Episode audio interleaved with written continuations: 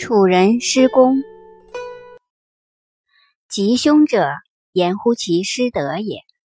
什么叫凶？什么叫吉？失去了就叫做凶，得到了就叫做吉。为什么得到了、占有了就叫做吉，失去了、没有了就叫做凶呢？这就是我们人文文化的观念。其实，失去与得到都没有什么了不起。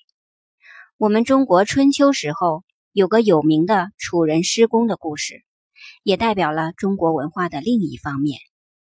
在楚庄王的时候，庄王有一张宝弓不见了，当时的宰相大臣们惊慌的不得了，甚至全国人都非常震惊。国君丢了这张宝弓，那还得了？为了找这张弓，弄得全国鸡犬不宁。这件事被楚庄王知道了。便告诉部下说：“不要找了，我丢了一张弓，他得到了一张弓，不是不得不失吗？我用跟他们用有什么不同呢？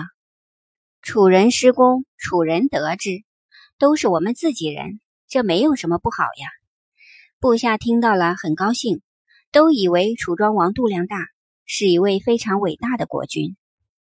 我昨天丢了钱，被人捡起来拿去用了，那也很好。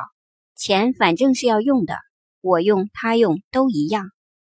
从我们中华文化这一哲学思想看来，便没有什么得失之分，当然也无所谓吉凶了。但这必须是少数的圣人们才会有这种开阔的思想，大多数人是做不到的。所以说，吉凶者，言乎其失德也。得到了以为吉，失去了以为凶。变成了社会一般人的长则。